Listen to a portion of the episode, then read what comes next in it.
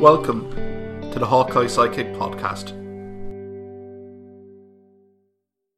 And you're very welcome back to the Hawkeye Sidekick Rugby Union podcast with your host Mark Kennedy, joined again this week by Liam O'Briain. Liam, how are things? Delighted, Mark, to be here in a cracking game to review the Ireland South Africa one. Absolutely, no, it was a sensational fixture, a proper test match. Uh, we'll review that. I suppose this episode really run the rule on the autumn international series, the second weekend, if you want to be technical about it. We'll review the Ireland 1916 win over South Africa de Viva on Saturday night. We'll also look at the New Zealand 15 giving an absolute lesson to Ireland A. Uh, also, we'll run the rule over some of the other marquee fixtures. Uh, Liam, I suppose, start from the start, I suppose. Uh, Ireland versus South Africa in the Aviva, your impressions and reaction to that 1916 win for Ireland? I suppose look, uh, what I enjoyed, like you know, and let's be honest, at times there's an awful of knock-ons and all that, but I, I really enjoyed the the that strong rush defence that was employed, uh, and I love the counter rucking. oh my God, like it was just that was it was just ferocious at the breakdown. That for me was brilliant. Like so, it was proper old school rugby. Um, there wasn't going to be much in it. There's going to be a few kicks, and that that's what it came down to. So like, yeah, superb stuff. Um, and you know, while you could look at it in the second half, Ireland did they really have opportunities at 16-6 to pull away? Answer probably not. You know what I mean? They had a penalty or two, yeah, for sure. But like, there was there was nothing in it for that entire 80 minutes, and uh, it's been a long time since we've had such a cracking game, actually. Yeah, I completely agree with you, Liam. I thought it was just a proper test match from start to finish. I mean, the physicality, the aggressiveness of both teams, particularly in the breakdown, the ruck area, everything was so fiercely competitive. Um, I suppose we can start from the start. Like Ireland, first foray into the South African territory, Johnny Sexton gets the penalty after three minutes, and quickly responding is Damian Willemse in nine minutes. But I suppose, Liam, the start of this match, South Africa started so well control the tempo, control possession and territory. And Ireland really had to use the tackle count as well. I thought I saw a stat during the game after around 25 minutes, Ireland had already uh, committed 46 tackles, um, given the dominance of South Africa, but really weren't showing much in the scoreboard uh, for their efforts. Yeah, look, I, I, I felt well. I first feel like it was very clever that kick and, and, and then actually the gather from from ringrose at the very start tremendous amount of momentum, you know, um, for Sexton's first penalty there. But yeah, what I felt in that first half and really over the course of the game, South Africa were very lateral, you know, they weren't really going anywhere. You know, and and good teams don't do that, you know, quite frankly. They ask a bit more questions. So Ireland's defence, I I I I, I thought it was quite comfortable actually for all the tackles that they were making. They weren't making, if you know what I mean, they weren't making try saving desperate tackles. We're making tackles quite far out. You know, South Africa then weren't really getting up into a head of steam. The likes of Etzebeth and Peter Smith, they were just being cut down straight away, um, which was very impressive, I must say. And I suppose, look, we the the, the first thing I'd say is about Kolbe's yellow card there on Hansen. I mean, you could see that given as a, as a red at times, you know, because it was certainly the toy lifted, but then your man literally literally drove him, pile drived him into the ground. So that was, I suppose, that was one of the first key moments there, really. Yeah, it was an interesting decision. Uh, it was a big game for the Georgian referee, given that he had the likes of Raynal as a touch judge alongside him, and I thought that was a very marquee call. Now, South Africa have been quite critical of officiating post game. Um, I think the side of Mack Hansen, uh, I think with him in BP, I think wasn't it? Uh, literally had him in the air. Uh, there's been a few comparisons, but I think Kolbe, I think, was pretty lucky.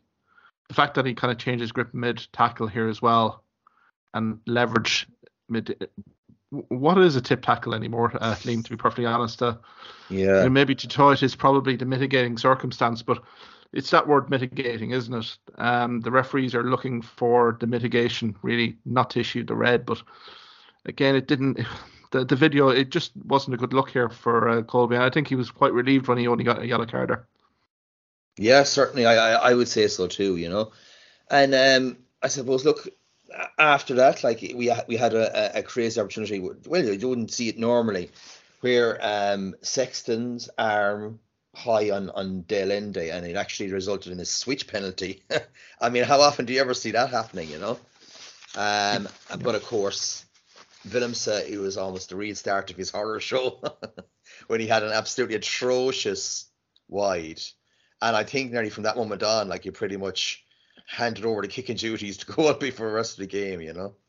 Because he had started relatively bright, but Lee, you had money last week when you had mentioned about Willemse, uh, you know, very, very good ball carrier, you know, really orchestrates well, but his kicking game you had a question mark over, and I mean that Sexton penalty concession you would have expected, you know, a test match operator a 10 3 slot that over and kind of build an advantage here for South Africa. But the miss was it looked unconvincing at best. And then for um, Kolbe then to be summoned into the breach to fill that kicking void, yeah, it just wasn't not a good look for South Africa. And you you pinpointed it as well, Liam, just in terms of the kicking options. If that actually had materialised, South Africa would struggle, and so it kind of proved as the game wore on. Yeah, it did, but I suppose look to be fair, Sexton had had a, had a bit of, a bit of a, a slight off off day as well. Probably with him, it was more down to just probably a twinge or like uh, you know that, that he's he's he's um maybe carrying a bit of an injury as the, as the game went on there. But yeah, I mean, I mean, I suppose look, South Africa in that first half, in the second half of the first half, you know, typical they, they were basically looking for line out mauls. They were getting actually no joy off them whatsoever. Um, and then of course Willemse kick, kick gets blocked down quite handily, you'd have to say, for um for Sheehan to kick through, and yeah, disallowed try for for Sheehan. Absolutely, no. Was, I think it was was it Jesse Kriel that kind of got back.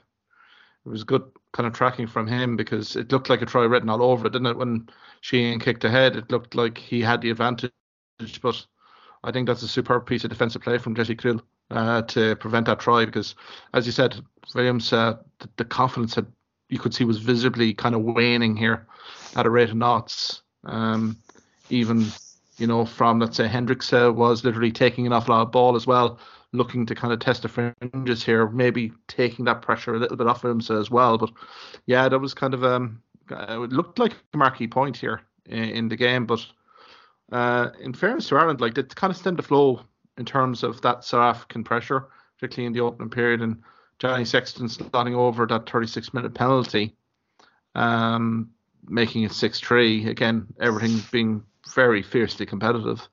But again, uh, just before half time, penalty uh, given to South Africa, just in front of the post, and Cheslin Kolbe uh, equalising 6 all. So, I mean, nothing given you know, here too soft here from either side, six all at half time. Yeah, yeah. Look, I, mean, uh, in terms of half time, you you probably say, look, it, it was kind of like a, a, very fair reflection on how the first half went. You know, both sides strong defensively, um, yet didn't really produce much in in terms of real opportunities. You get, you'd have to say, and um, you know, penalties given away by each side. I suppose. Look Jamison Gibson Park came on there on the 34th or 35th minute for for Murray. Poor Murray got a right bad twinge or he was wincing anyway. Um, but I thought again that that changed the game. Particularly, I suppose, really it was more after half time, literally from the 48th minute on. Massive, massive up up tempo. Absolutely, because that was the word for me was attritional. My post game report in the Hawkeye Sidekick on Facebook was attritional. Murray had to go off with the groin, and I think it's confirmation that he's now ruled out for the rest of the Autumn International Series for Ireland, given that groin injury. I'm thinking of Stuart McCloskey as well here, Liam as well. What a powerful 25 minutes he had on the pitch. I was so sad, desperately sad to see him go off. Uh, you know, because he was making a massive impact defensively, and also his ball carrying as well was absolutely superb as well. Yeah, it was. I mean, as I said, our potentially we will keep beating on about it, our, our kind of potential Manu Nonu like type, you know. But the you know, we potentially in Jimmy O'Brien really have another jewel of a player.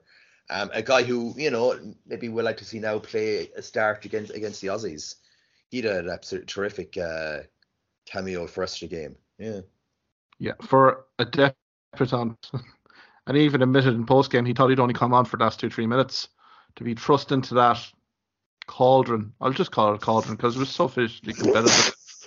but the fact of the matter is, you know, to come on, I thought his kicking game, you know, the left foot option here for Gibson Park particularly was invaluable, particularly as the game. But again, his link up play, particularly in three quarters, uh, Ringrose going into 12, Jimmy O'Brien to 13, it just shows the versatility of the, the player. You know, Jimmy O'Brien, we've seen him play full back, we've seen him play back three. Now we've seen him in an international against the reigning world champions playing at 13. My God, Liam, you know, in terms of depth chart wise, you know, we've again another person here that we can probably rely upon uh, going into a World Cup next year. Yeah, and again, I, I look. I mean, I mean, I, I still think we're not going to have a huge amount for of kind of leeway from now on. Once the autumn internationals are over, that's pretty much it. For me, that's kind of 50 players locked on, and that's who's going to be who's going to be selected from. But he he's absolutely put his head up there. Um, and yeah, I think uh, you know when we look at what Aki is still there, you know, he's still an option as well. So we have our four or five top centres there now to choose from. Absolutely.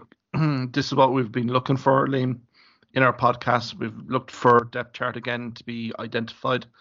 And you see the likes to Jimmy O'Brien. But again, I'll go back to the prop situation here. Tadhg Furlong, you can recall maybe two, three years ago, uh, Liam, if Fern, Tadhg Furlong had literally withdrawn after 40 minutes, we would have really felt things would be ominous for Ireland. But the fact that Finlay Bealham came in did an absolutely superb job in the Ireland front row. Again, it's providing more and more evidence here from an Andy Farrell and maybe management perspective that we are shoring up the depth chart here, particularly in the, the prop situation.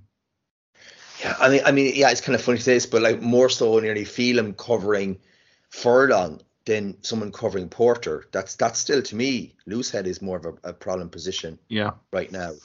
Um, but yeah, and, and Hooker, we're certainly very comfortable. Like if you have say Sheehan and at the moment and and Herring coming on, so yeah, the, there's certainly depth depth chart is is uh, absolutely tremendous at the moment. But like yeah, I mean, look, Jimmy O'Brien had a great break there early in the second half, and of course then was just very prominent in the try for Hansen. But I mean, for me, the miracle try that game. yeah, while, while, while Hansen's were good, I'm probably Van der Flier, like how he got the ball down there. It's like it's like one of these new methods that that teams are going to be able to use from now on. Like you know, basically to try and have maul, just skew, skew everything sideways and have have one lad in the middle there that they can't figure out where he is. Like you know what I mean to pop down. Absolutely. interesting. Massive ingenuity, I thought, from Van der Flier. I, I assume that has been executed in the training ground, particularly around Carton House. But I mean, I think the bravery first to hit the line, first off from the penalty, it would have been very easy just to take your three points and consolidate. But the fact that Sexton went for the juggler, and again, line out was sometimes a little bit iffy, you know, in terms of the um, the set piece. But at this time, it was absolutely executed par par excellence. And in fairness to the pack, you know, it's not every day you see a South African pack really go backwards at a rate of knots. And in fairness to Van der Flier, is just ingenious really in terms of how he got the ball down, given the massive pressure that was being exerted by South Africa as well. Um, massive score really in, in the context of the game.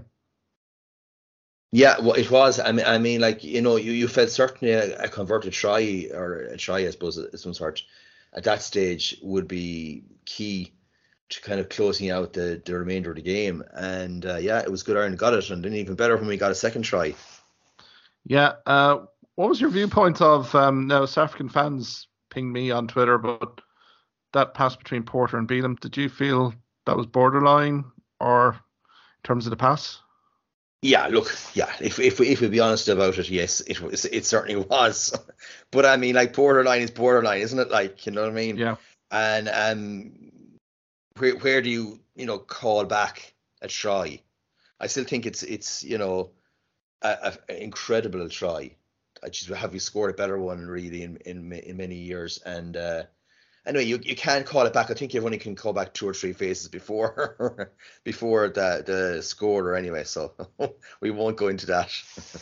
yeah, no, we'll move swiftly on. But I mean, uh, Gibson Park has to take a huge amount of credit here as well, just in terms of his gameplay awareness, just to spot that gap, use his pace to full effect, and really kind of stretch that South African uh, team to breaking point. Uh, essentially, yeah, uh, but yeah, yeah, yeah. It was it was just yeah, uh, it was an unbelievable break really, um, and there aren't many scrum halves who can who can break like that, and uh, yeah, that's that's that's what when once once that break was gone, like it was all over. You know, the, South Africa were not going to scramble good enough uh, anymore, and Hansen had a, a, a, good finish. Yeah, so I mean, like, and he he's actually got himself a good try scoring record actually with Ireland now at the moment as well.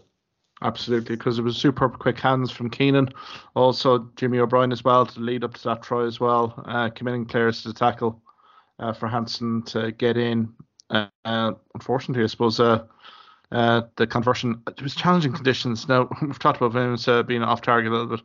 Sexton as well was off target on these two uh, conversions here. Yeah, but and again, they, were, they were both exactly the same position, pretty much to convert from. And to, to, be honest, I, to be honest, there was nothing in it. They weren't like to me, they weren't bad misses as compared to the South African ones. They were just like you know, just slightly, slightly out. You know, slightly le- left left the post. Yeah, I thought. Yeah. Oh yeah, I thought there were absolutely great efforts from Sexton to get them uh, to go over. But I mean, kind of going back to Murray as well, Centurion. I think the foundations here was really built from Ireland on that first 30 35 minutes when South Africa had their probably dominance in terms of their territory and kind of deep in the Ireland half. I mean, Murray, I thought, played things very well. You know, really was a defensive niche around the fringes. And again, his kicking game I thought was pretty decent as well. So I mean, I think he did set up Gibson Park, I think, magnificently well to come in. I know the fringe, you know, run um, off the, off a ruck uh, there with Murray's departure. But I think he did set up the, the game fairly well for Gibson Park to come in and make that impact. Just given Murray's impact here, I think the, the opening exchange was so ferocious that maybe the Murray selection actually was probably well warranted. Yeah, yeah, yeah, yeah. With him coming on then on the 35 minute mark, indeed. To be honest, I, I, I thought that Murray certainly he he outplayed his opposite number in Hendrikse, who um was far more ponderous and whose kicking was yeah quite poor you know yeah so i would i would agree that that murray certainly kind of um i suppose he broke them down yeah initially um in in his in his 34 minutes on the pitch that's for sure yeah because i think ireland to a man like literally um performed exceedingly well I know we'd asked for James Ryan to really turn up and deliver, and I thought he did that. You know, with 14 tackles, his work rate was immense throughout. Uh, Tadhg Beirne as well before being withdrawn. You know, again, workmanlike was a massive threat around rock time. The fact that Marx, you had pinpointed Marx as maybe a key guy for South Africa, really wasn't too prominent in terms of the breakdown. And I think a huge credit must go to the Ireland pack and particularly that back row for really keeping Marx uh, quiet throughout. Yeah, and again, I mean, like that was thing that we that we were kind of debating as well. Do you know what I mean? Like, I know if so many choices, but we were debating whether like O'Mahony, Van der Flier, or Doris. I suppose we were really only were saying was Van der Flier at seven was the only nailed on guy. Then you have about a dozen potential combinations after that. Like, but again, look at this stage that um, that O'Mahony, Van der Flier, Doris has seen off South Africa, and it's seen off a three uh, game series, you know, against New Zealand. So there's absolutely no arguments there whatsoever. Exactly, but I mean, we felt. I know we were pinging during the game here, Liam. We felt that there would be more of a response from South Africans. Certainly proved that once the bench was cleared from South Africa, particularly the front row options. Faf de Klerk came on, uh, along with Fourie as well. I thought was very prominent in exchanges, and uh, the response probably kick-started from Franco Mostert's uh, try on 67 minutes. That was a very patient build-up from South Africa, and Mostert had a bit to do when he broke the line, uh, but game on. Yeah, look, I mean, I mean, again, yeah, they they, they upped the tempo, but again, they were, I thought they were going nowhere. To be honest with you, right, right then, and it, it was more. What a great line that Mostert ran than again yeah. any any pure like you know genius backline move or breakthrough from them. But yeah, I mean, just he had a lot to do, even literally with a with a hand stretched out. How many times can someone lose the ball over the line? So yeah, absolutely. But I, I for me, I thought that um, Willie le Roux coming on was was was key in terms of the backline, and I thought that Kwagga Smith and Fourie, yeah, as you said, like were were huge, huge for them for the last twenty minutes as well. Exactly, and think you know we mentioned last week that maybe South Africa would experiment a little bit in the halfback position, maybe a little bit of an audition tape here for Hendrikse and also Willemse as well. So I doubt if we're going to see those two guys play Ireland in a World Cup proper next year. But again, the pressure kept on building here, didn't it, from South Africa, sign of champions that they are. And uh, what can you say about Etzebeth's uh, offload here to Arendse on 76 minutes? Uh, Liam truly sensational given the context of the game. Yeah, he had a lot to do, didn't he? Like because he was straight, he he he got the ball straight, and then he kind of arced. He arced in a run, and to be fair, he he fairly easily pushed off Bealham and Hansen and Hansen, you know, literally one handed, like you know. Um, but yeah, and then sensational, sensational offload to Arendse there, yeah. So yeah, that was that was that was worth seeing, I guess, as well. Exactly, and it, again, it just shows how key Sexton's uh, penalty was there in 73 minutes before that for Ireland to, to keep that um, that lead. It did just feel a seismic moment, didn't it, when Sexton did kick that penalty on 74, making it that two-score game against South Africa, really having to go all out again to really kind of salvage something from the game. So, I mean, that was a pressure kick from Sexton, and given the weather conditions as well, particularly down that end of Aviva, that wind can swirl. And in fairness to Sexton, a magnificent kick. Learned from his two previous conversions and uh, yeah, up to that two score. But again, Arendse's try kind of uh, set things in the balance. But again, I think you have to credit Ireland here really at the end. I mean, Carbery then comes on for his three minute cameo. I don't know what Joey Carbery must have been thinking on the bench really when everyone else was kind of getting stripped off, ready for action after 40 minutes, 30 minutes to go. Um, Carbery had to wait patiently there. Um, but again, last three to four minutes, um, from an Ireland perspective, it was, you know, they closed out the game uh, relatively okay. Yeah, yeah, they did indeed. Yeah, yeah, it was like pretty much keep ball and uh, rock, rock to rock, and look, I mean that's that's that's really top teams. That's what they do at the end of a game. They don't they don't give the, they don't give the ball back, and that was that was a crucial thing as well. Now, I mean, you know, 1916 win. I think Kolisi kind of uh, had an awful lot of complimentary words for Ireland straight after full time whistle. But you know as well as I do here, uh, Liam, just in terms of South Africa may have learned an awful lot in terms of maybe half back options or half back options they may not potentially have now. So I think from that perspective, the likes of Faf de Fourie, again, guys coming off the bench, I think you can imagine here that there may be kind of personnel changes come the World Cup next year. But I mean, are we looking again at Pollard? Are we looking at Goosen? Are we looking at Libbok? Again, I think from a South African perspective, that 10 jersey, particularly, and maybe nine, is maybe troublesome here in terms of their attacking cohesion because we really didn't see Jesse Kriel much in the game, ball in hand, and de Allende, even though he had 11 carries for 35 metres, really didn't provide much in terms of significant moments in the game from South Africa from attacking sense.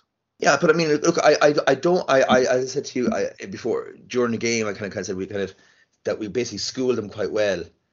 We, we let them run where we wanted them to run into our strongest defence, um, and I, I, I don't think that they're going to really be anyway somehow better or more inventive next year. Pollard back would just ensure they are probably better at kicking uh, penalties. But um, you know, it sets it up well for us that that we have we have this over them now again. I think. Yeah, I think it's a nice little psychological boost going into the World Cup. Maybe you see the deal from South Africa in terms of the manner of the loss. You know, they really tried to use their physicality. They saw the game tape in terms of La Rochelle, particularly the Bulls against Leinster tried to really kind of bludgeon Ireland. But in fairness to Ireland, they really stood up massively in terms of the defensive kind of workload, but also Ireland's attacking play once they got any semblance of line breaks, they were very clinical. So I think all in all here, Liam, it's a great result. But I suppose Andy Farrell and the team will be first to admit that, you know, from a possession and maybe territory perspective, if we repeat those numbers a little bit in France next year, we may be struggling for a result here. So I think the performance probably will get elevated a little bit more, uh, just in terms of maybe Ireland's attacking play and maybe maybe a little bit more cohesion. Um, I mean that's probably harsh coming into the first game of the autumn international series from Ireland, but again you can see kind of scope for improvement here for Ireland, which is pretty pleasing. Yeah, of course, and I suppose look at the end of the day, there, there we were, you know, four or five minutes to go, you know, there was a kick in it, there was a penalty in it, like you know. But it was it was it was one of those games where I suppose while Ireland Ireland deserved the the victory, yeah, there, there, there, was an awful lot of, of room for improvement there. But you know, I in the second half, what pleased me, we got two scrum penalties. That hugely pleased me. Um, and when Bongi came on, usually that even strengthens up their their line out maul, and that did nothing in the game. So we, we basically all their their strengths we um we we dealt with very very quickly and very easily. So that was what that pleased me as well. Ireland just had this kind of rugby smarts, which you you sometimes need to win things. Rugby smarts, and Ireland, of all the teams now up there with France, have that. I think that's a massively good point for me, Liam. That rugby smarts, particularly in the last kind of five ten minutes, how to really kind of secure the game we made the right calls at the right time, even thinking to that first try, going for the juggler at that particular time. So the game management was really on point here, and uh, hopefully it bodes well, Liam, you know, going into the rest of the Autumn International Series.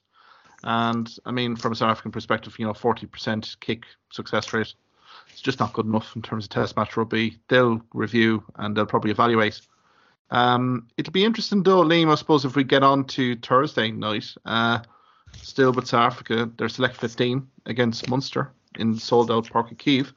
Uh, the team has been announced from South Africa and quite a few um, notable inclusions here 14 capped Springbok players in the squad face Munster. I suppose, what's your initial impressions of that squad, uh, Liam? And anyone that you kind of think from that South African 15 that may be elevated to the senior squad before the end of this autumn international series is out? Yeah, um, you certainly would have to look in in the back line there. I mean, what they, have got the likes of uh, Fassi, Leolin Zas, who was the top try scorer in the URC last season. You know, some serious uh, players there. Actually, to be fair, I mean, if Cornel Hendricks, who I must have been given the all clear recently, the only reason he wasn't playing for South Africa was because he wasn't being signed off medically to play international rugby. He's he's playing South Africa A, and you know, I mean, with de Allende there, himself and de Allende could be a, a, promising partnership as well.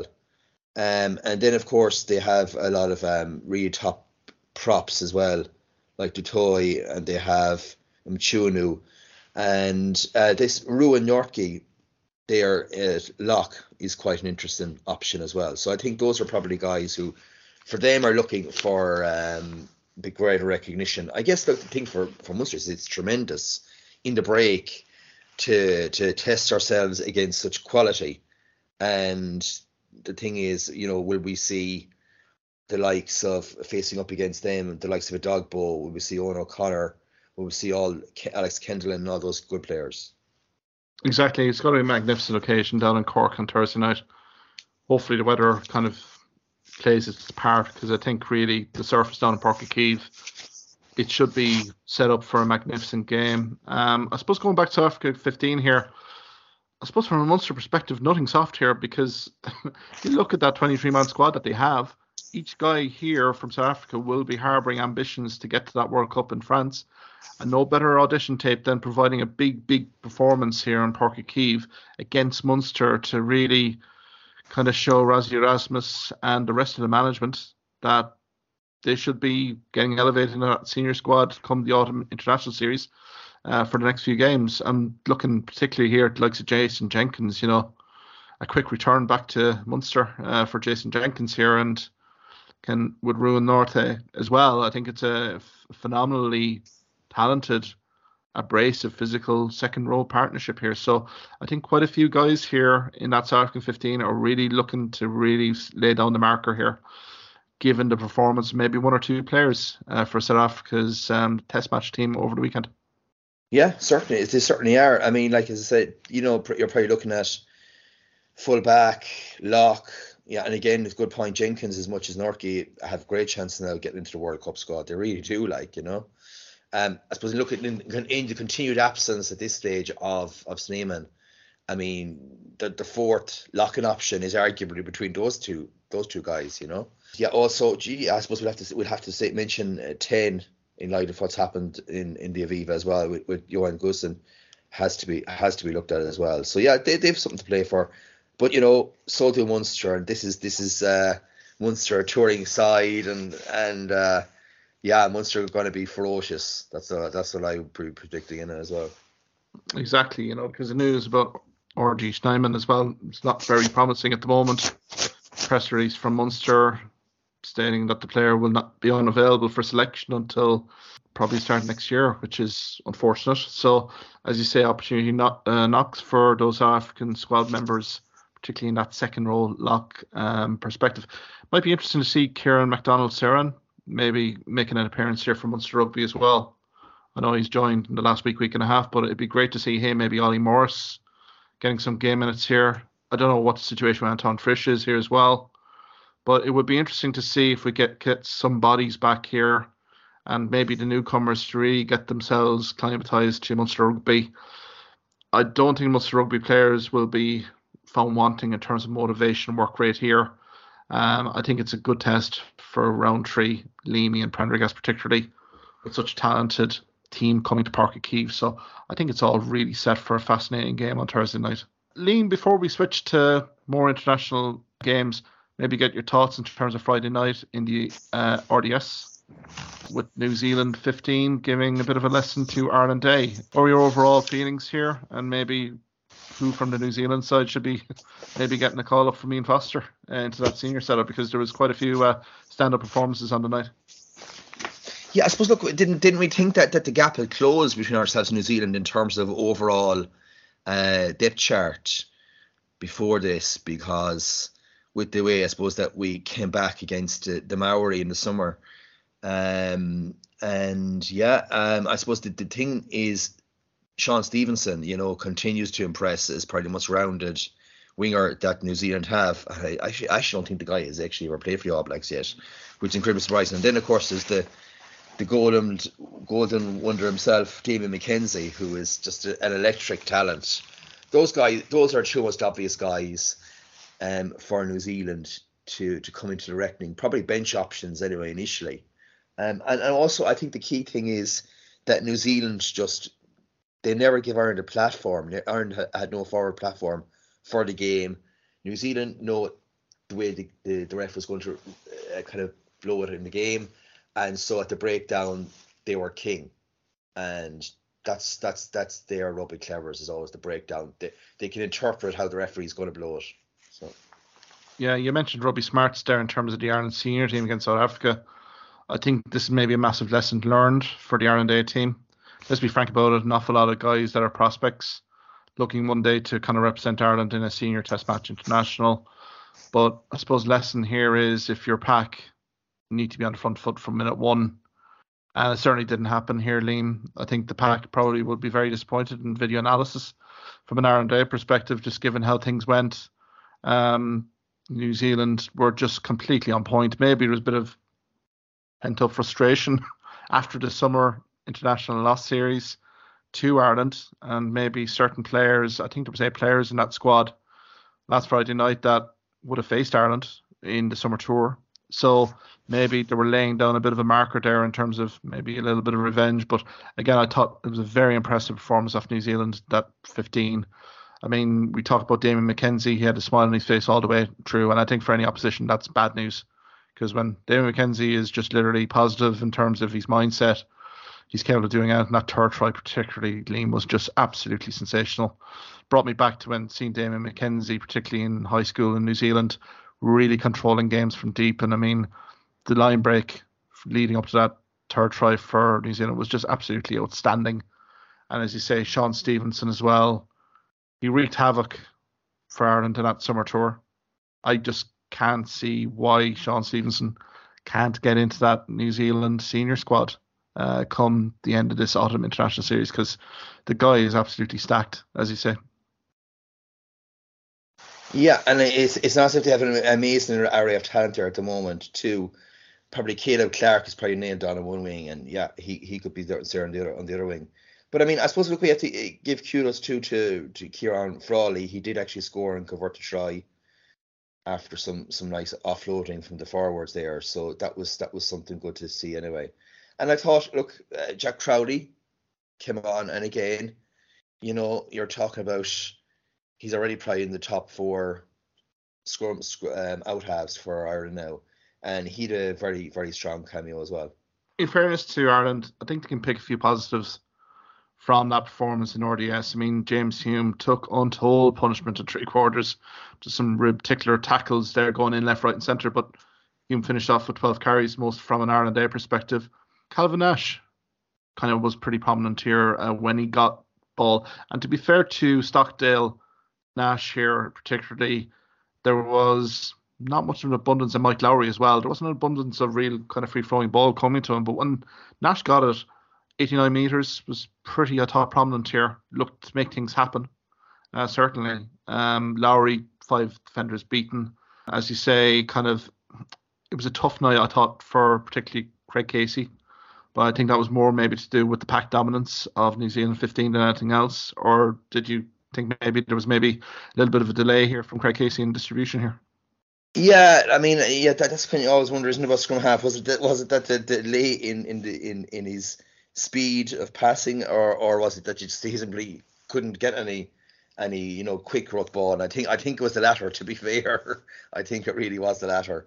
But the, the, the physicality from the All Blacks was huge, and I think sometimes nowadays they don't seem to have that that ferocious physicality, and that was there. When that is there, allied to their skill set uh, at times, you know, makes them unplayable at all levels, really.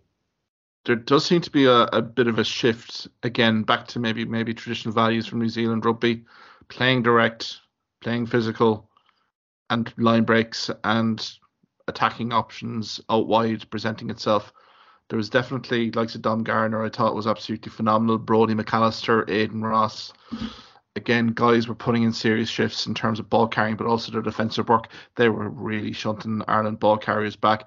And I thought their line speed, particularly defensively, really did snuff out any options that like Ciarán Frawley and Jack Crowley had uh, during that uh, match as well. Did no options really outside to really penetrate. I thought it was just overall New Zealand 15, TJ Perenara. You can go on and on here, Dean. To be fair, I think 23 guys that came on for New Zealand 15 have done their cases no harm at all in terms of maybe getting on that shop window in terms of getting into that senior squad. And I think TJ Perenara, one of them, being recalled into the New Zealand senior squad ahead of this weekend's uh, fixture against Scotland and Murrayfield on Sunday. Certainly, and I mean, I mean, like this is a guy who has like been there, won multiple World Cups. He's he certainly is one of the, the top All Blacks of all time, like you'd have to say. So his experience coming back in for the Armitage is going to be key.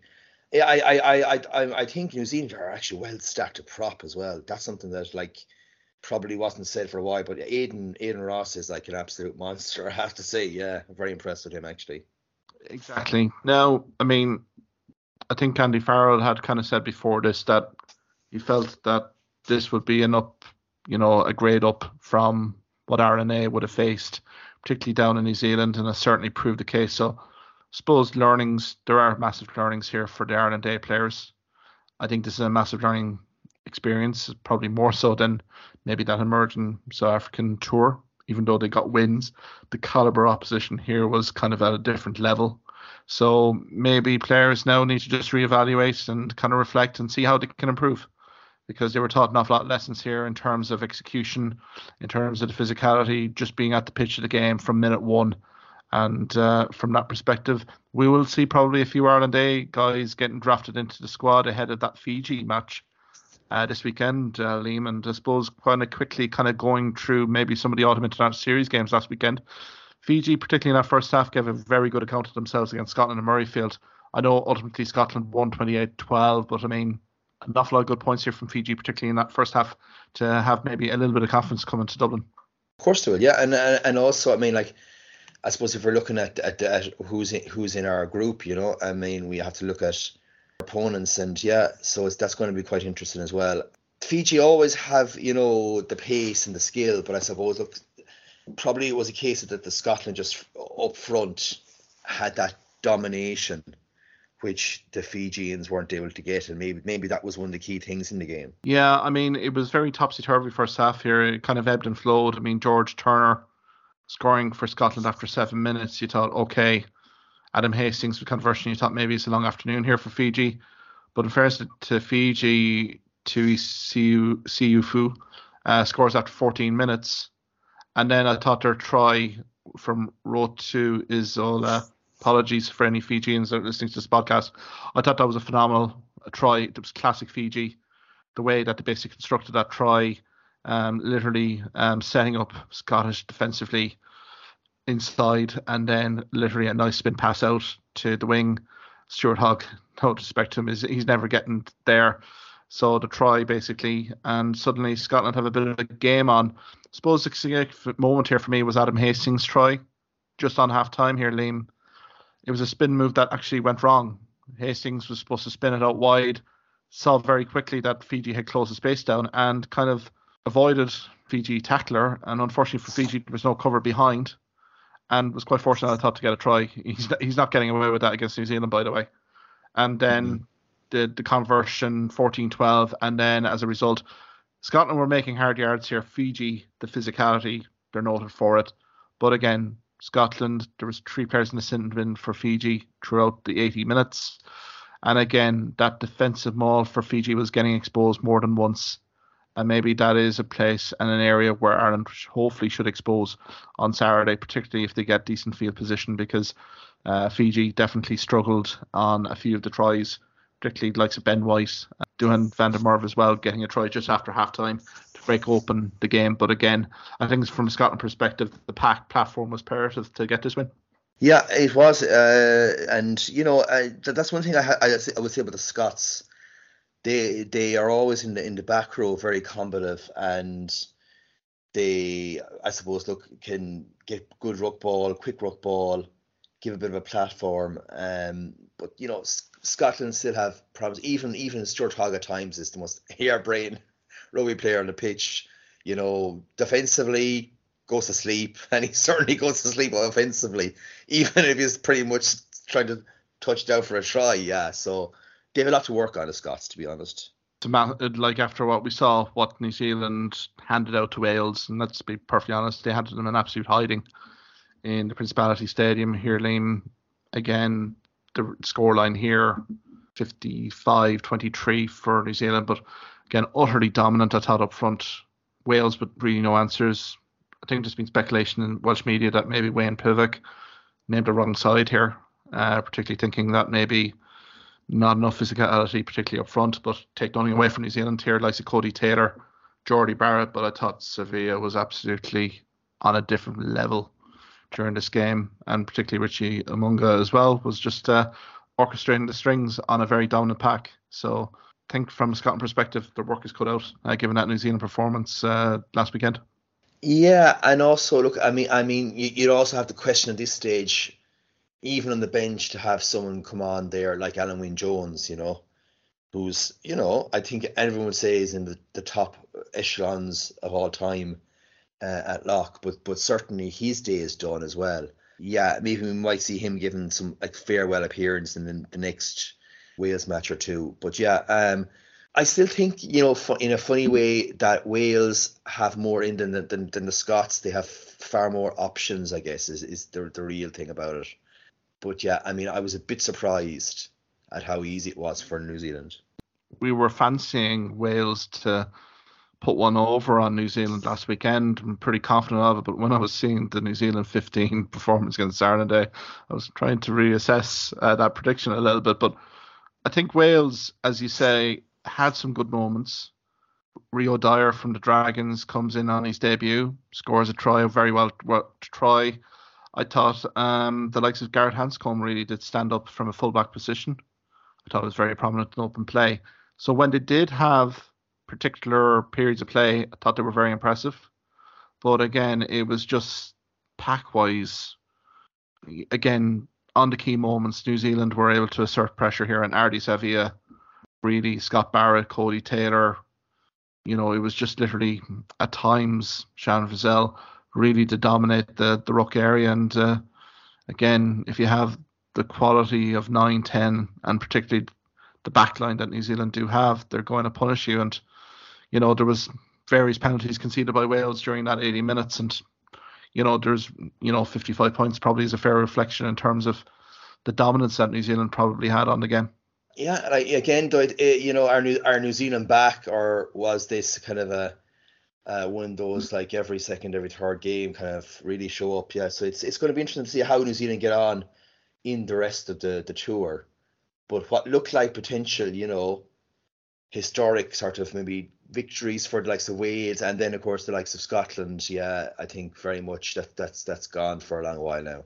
Yeah, I think Scotland just have to focus on their performance here and really front up physically on the front eight because I think we've seen a bit of a maybe the game plan was a little bit disjointed, particularly in that summer tour when Ireland were down in New Zealand.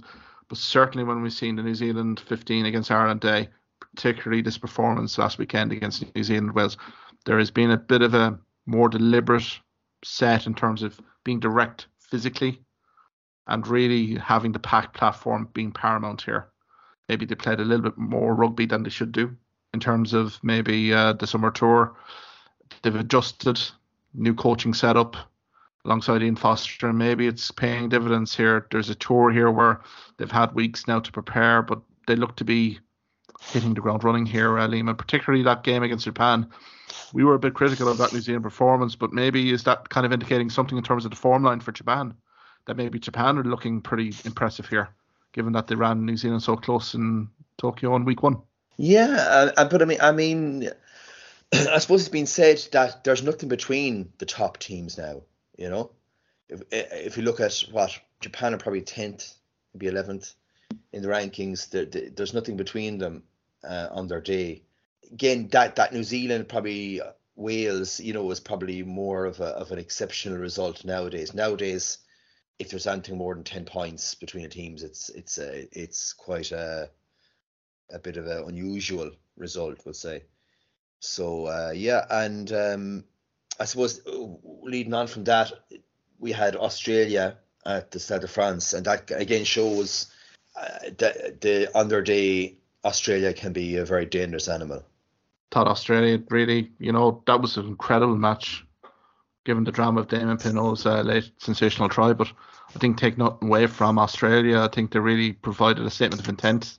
Um, again, they probably weren't very happy in terms of their performance against Scotland for long periods, but I suppose they're probably in rueful reflection here. You know, given the performance they did against France, they probably would have felt that would have had enough to beat France, given the level of performance from the previous week to last weekend. So I think from that perspective here, uh, Liam, an awful lot to be positive for if you're Australia and uh, Rennie, the head coach. Yeah, that uh, Ficketay try, that was a sensational try, like like a, almost a, a, typical French break, you know, which which uh, was finished unbelievably well. But then just it was like 9 13, 12 13, 17 13. It was just like there was an ebb and flow between the penalties. Yeah, I, I thought that when it was out, got out to 25 29 with Bernard Foley getting a really good kick, I thought really that was it, to be honest. But no, typical, typical French at home they will find a way. Yeah, sign of a good team, really, isn't it, Liam? But they kind of refuse to give in. Maybe a French team of a few years ago may have just kind of thrown the towel in and said maybe next week. But this group of players, and particularly Galthié, head coach, are a very galvanised unit. And as you say, is it 11 unbeaten now for France here, Liam? Yeah, 11, 11 and, and with South Africa granted to come. But I mean, it means that end of Six Nations, they could be looking at world record 18 wins in a row potentially. Yeah, which kind of probably presents its own challenges, I would say, Liam, for a record like that. You know, the pressure is on you a little bit to keep that winning streak alive. So it will be interesting next weekend, particularly with South Africa, who will be hurting after last weekend. But uh, any other games here that really took your interest, I suppose? Argentina uh, with a 30-29 win over England in Twickenham. They did, yeah. That was that was the crucial bit about it. The first try, I think, for Boffelli was an absolutely again. Oh, absolute if you talk about the, the great tries we've seen, you know, I suppose the Etzebeth, he's in his his movement. Then we had uh, Van der Flier, his try, uh, and I suppose look, Jim, Jamison Gibson Park cutting the line there as well, and then Ike Fikatai. But um, this was as good as any that for that try in the corner. Yeah, um, that pass and again the arc. There's, I think that's something that maybe teams should really try and focus on is kind of an arc, an arcy run. Uh, that was a great try, and uh, yeah, okay, look, they got an, an intercept, uh, kind of a easy intercept try as well. But uh, England, from the highlights anyway, certainly seemed to have most of the ball, most of the possession, but weren't able to influence those sort of key moments. Video analysis from an England perspective is going to be a bit of a head scratcher given the territory that they had here, Liam.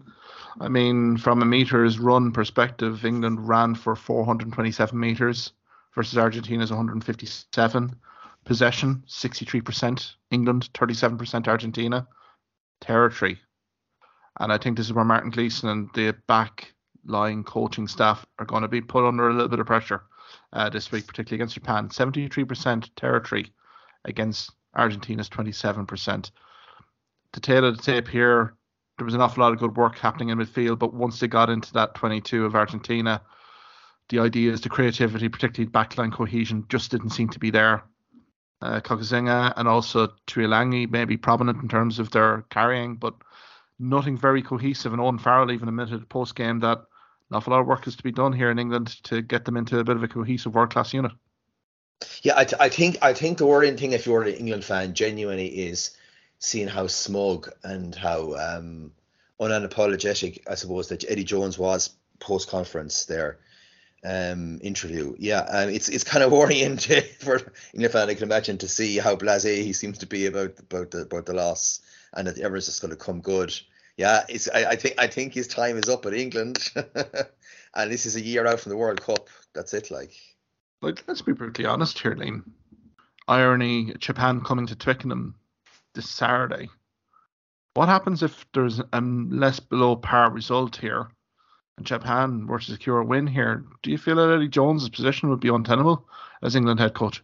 Yeah, I, I, I still think I suppose they, they can they can let him go sometime between now and the World Cup. That that's for sure. Yeah, I mean like, you know, I suppose there was a really poor Barbarians performance there as well in the in the summer as well, and then they were they, they did slightly improve. Uh, look in, in winning a Test series in in England or I mean in Australia, and that kind of gave him a bit of leeway again. But yeah, it's kind of a bit up and down really. I in a funny way of all the kind of eight or nine major Test play nations, England at the moment uh, seem devoid of any sort of real game plan or even for all the players they seem to have, they don't seem to have any great young players coming through either. Indeed, I suppose Marcus Smith kind of probably the exception to the rule here, but again, it's kind of the tried and trusted here, Liam, a little bit, isn't it? Just in terms of the players that were on duty. I see um, Jamie George has been summoned to the England squad. Maybe a little bit of an indication here that maybe more pack quality is required. This is a guy that had a suspected broken foot and looked to be out of the autumn international series. But I think such as I think it is the urgency for England to get a, a result and even a standout performance against Japan that even guys like Jamie George are being summoned in here where you thought maybe would be an opportunity to blood. You say very good prospects here, but again, you know, looking at the stats here, I mean, the sum of the parts here, Liam, you know, Billy Vunipola, 15 carries, 54 meters. Freddie Steward here, 8 carries, 58 meters from full back.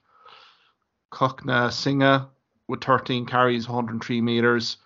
Again, you can see that there's individual performances here in the squad, but just nothing cohesive, nothing really kind of blending in the pack versus the, the back line here. So I think it's going to be an awful lot of long work here ahead of Eddie Jones and even England team. And if Japan do turn up here, I think it might be very nervy Twickenham if this game is in a melting pot with 50, 60 minutes gone on Saturday.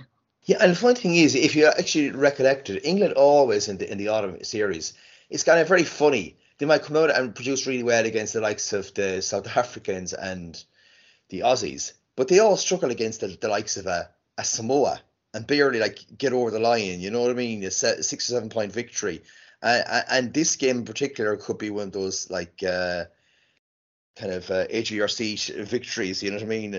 England getting a, a, a penalty try or something in the in the last few minutes to to get the victory. Yeah. Yeah, I think it's going to be an interesting one how England play it because if they go a little bit too expansive, Japan would just love that and lap that up and create tries from absolutely nothing. So I think Eddie Jones and the coaching staff, I think they're going to be looking for a win first and foremost, and then after that, then seeing hopefully maybe some cohesive team performance moments, particularly with ball in hand. But um, yeah, it's going to be an interesting watch in Twickenham. I suppose, Liam, before we conclude here, maybe get a few predictions. I suppose before we do that, maybe week three, Ireland Fiji, verdict there, Liam. Oh yeah, well, I, I, I presume an Irish victory, but it's more a case of what the Irish lineup is going to be. T- to be honest, I mean, I, I don't know what we're going to learn, really, particularly from Fiji. I'm, I'm kind of nearly already looking ahead to the the the Aussie game, and I really would like to see Frawley and Crowley actually be giving opportunities there, which means maybe Joey Carbery getting the start uh, in this game. I suppose look, there's also going to be the injuries already now. You we probably you're pretty much uh, looking at McCloskey and uh, Murray out for the rest of the series, which kind of reduces the options a bit. Then you're looking at Craig Casey to come in uh, from the uh, Ireland team that took on the New Zealand uh, XV. So yeah, I mean, probably for him in the in the Fiji game context, I would say arguably he's the the the, the biggest player who has an opportunity to to nail down important position. No, I think opportunity knocks. I think for a few of the Ireland A team, they'll be relishing the opportunity if they do get drafted into the senior squad this weekend to really take it with both hands, given a very difficult night in RDS there last weekend. I would go with you, Ireland, probably be 20, 30 points. But I think what Fiji will pose is more the open field dynamic. Now, I think Ireland sh- should be able to exploit a little bit from a set piece perspective. I'm imagining Rob Herring will probably be getting a little bit of game time here, maybe along with Dave Heffernan, giving Sheehan maybe the, the day off. But I think from that perspective, Fiji will hit hard and they'll also maybe ask a few questions, particularly in our kind of outside defence. I'd like to see Robert Baloucoune probably continue on that back three, just to kind of continue to kind of see his development a little bit and really get some ball in hand um, phases as well. So for me, probably Ireland by 20 or 30 points, and hopefully the weather is uh, kind in Dublin uh, for a bit of an offload fest uh, from Fiji as well, which will be always entertaining. Italy, Australia in Florence. Oh yeah, you have to say, I, Australia to get the win there kind of fairly comfortably. I suppose. Look, 25 points thereabouts, I reckon. Yeah, I think so too. I, I think to be fair to Australia, they did set down a marker. They were very unfortunate against France. I mean, that'll just build momentum and motivation for next year if the two do play each other uh, in a World Cup. I think Italy, granted they had a good win against Samoa, they're dealing with a different prospect here, a different grade of team. I would think Australia definitely for me by probably 30 points, unfortunately for Italy. England, Japan uh, in Twickenham. Uh, now, we've kind of said here last few minutes this is a bit of a banana skin. Uh, who who you fancy here, uh, Liam? Yeah, uh, I think I think I suppose look eventually I think England will just about win. So I'm I'm, I'm predicting a high scoring game, uh, 40 35. For England? For England, yeah, yeah. I think so. Yeah. I think just about. I, I think I will go with you there.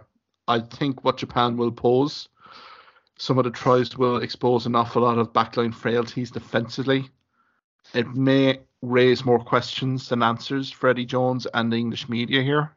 So I think it probably sets things very well for probably week four, particularly when they're going to be playing from that perspective, from England perspective. I think they'll get the win, but it may be a scrappy in nature. Wales, Argentina.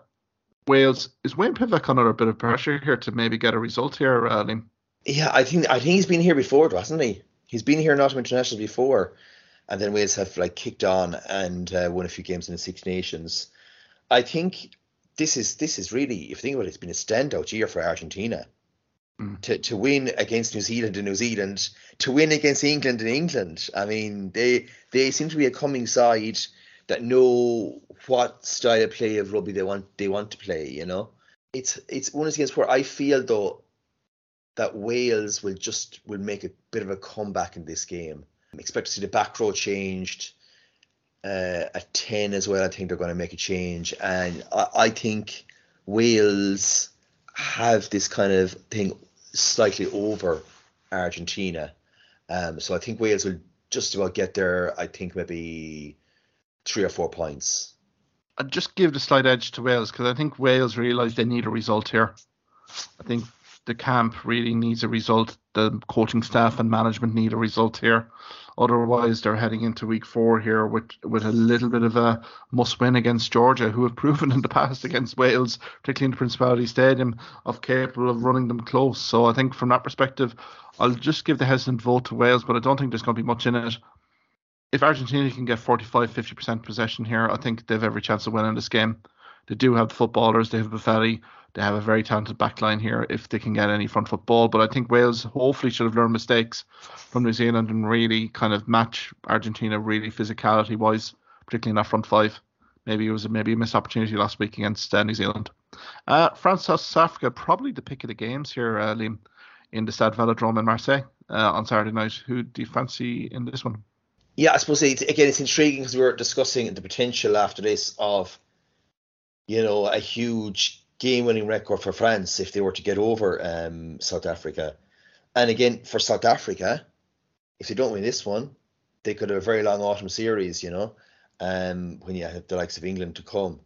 The last time that they played in the Stade of France, South Africa basically got a few more over tries to, to, to, to get a win. So it could come down to something like that again. Uh, in a funny way, you know, the, the France Australia game, it was like so free flowing. It gave them the opportunity to come back in and for Penaud's try. Um, whereas South Africa were going to ask them different sorts of questions. And so I think that South Africa will be a bit more smart uh, in their rugby this week. Their power up front, I think they, they, they'll get some good forward tries. But again, this time I'm going to have to give it again to France because I don't think that their kicking problems are going to suddenly evaporate in a week. So France are going to win by six points. I think the kicking problems for South Africa may rear its head here again, but I'm just fascinated to see this front five battle between France and South Africa. To be honest with you, Liam, just seemed like the vet to bed. You know, literally. Again, France, if they have any aspirations of World Cup, really need to be doing a number on South Africa here. I'm not suspecting that South Africa are going to change tactic too much given their Ireland performance. So I think it's really down to France and see how they can evolve and uh, really create those gain line breaks. Um, I think France for me by seven or ten, but I think South Africa will pose a few questions here, particularly the half back pairing. I think will be put under immense pressure by that South African pack at times. So I think it'll be fascinating watch that one. I suppose if the Baa-Baas All Blacks 15 in Tottenham Hotspur Stadium on Sunday, and Scotland versus New Zealand. I suppose we'll focus in on Scotland New Zealand Finn Russell recall back into that Scotland setup, not before time. Any chance for Scotland here against New Zealand based on the performances last weekend? No, I I, I can't I can't see anything happening. You know, and and for for Scotland, you know, when they play New Zealand in particular, game is pretty much over after 30 minutes. You know, um, so they can't give them a two or three try head start. Scotland just have to focus on guess on their own performance. Russell is probably going to come back in is going to be his his his reintroduction into into the squad, but it isn't really going to hugely alter the result. Um, Scotland need to be able to like also score some good tries, work in some good tries against New Zealand. I think New Zealand will win. They won't win by, by the kind of scoreline that they had last week, but they still will win by about 18 to 20 points, I think. Yeah, I think eventually they will pull away, but I think Scotland's pack do have the ability at times to really stifle opposition. And again, from Scotland, I think there's nothing to lose here. Uh, maybe the pressure's off them a little bit after seeing what Wales did last weekend. again, I think from a New Zealand perspective, that performance was pretty impressive. So Scotland, as you say, just focus on performance here. Russell back will be huge. Um, it will be interesting just to see in the latter stages, but again, I can't go any more than a New Zealand win, probably 20 points at the end. But hopefully Scotland can give a good account of themselves. And I mean, it probably leads to New Zealand very nicely into the 19th of November when they travel to Twickenham to play England. And I mean, God, you know, if Eddie Jones is under a bit of pressure to get a performance, New Zealand is certainly not the team to be going uh, to get a performance, uh, just given maybe New Zealand's form will continue at a pace here in Murrayfield. Yeah, I think so. I think I think they're going to come in into the England game really in, in good stead with two comprehensive victories, and uh, yeah, I think that's going to be a very much a positive for New Zealand. Liam, there's an awful lot of massive rugby ahead. Uh, it's been a lengthy one. Uh, many thanks uh, for your insights uh, tonight, Liam. Um, maybe next week we can review the action from the Ireland Fiji game. Look ahead to the Australia Test match next weekend, and also run the rule over probably England's performances against uh, Japan. Uh, Liam, many thanks. Enjoy the weekend. Uh, you said, Mark. Okay, have a good one. Thank you for listening to this podcast episode. If you liked what you heard in this podcast, why not subscribe to the Hawkeye Sidekick podcast on either Amazon, Spotify, YouTube, or Twitter platforms? You can also follow me at Hawkeye Sidekick on Facebook and Twitter for the latest sporting opinions, articles, and reports.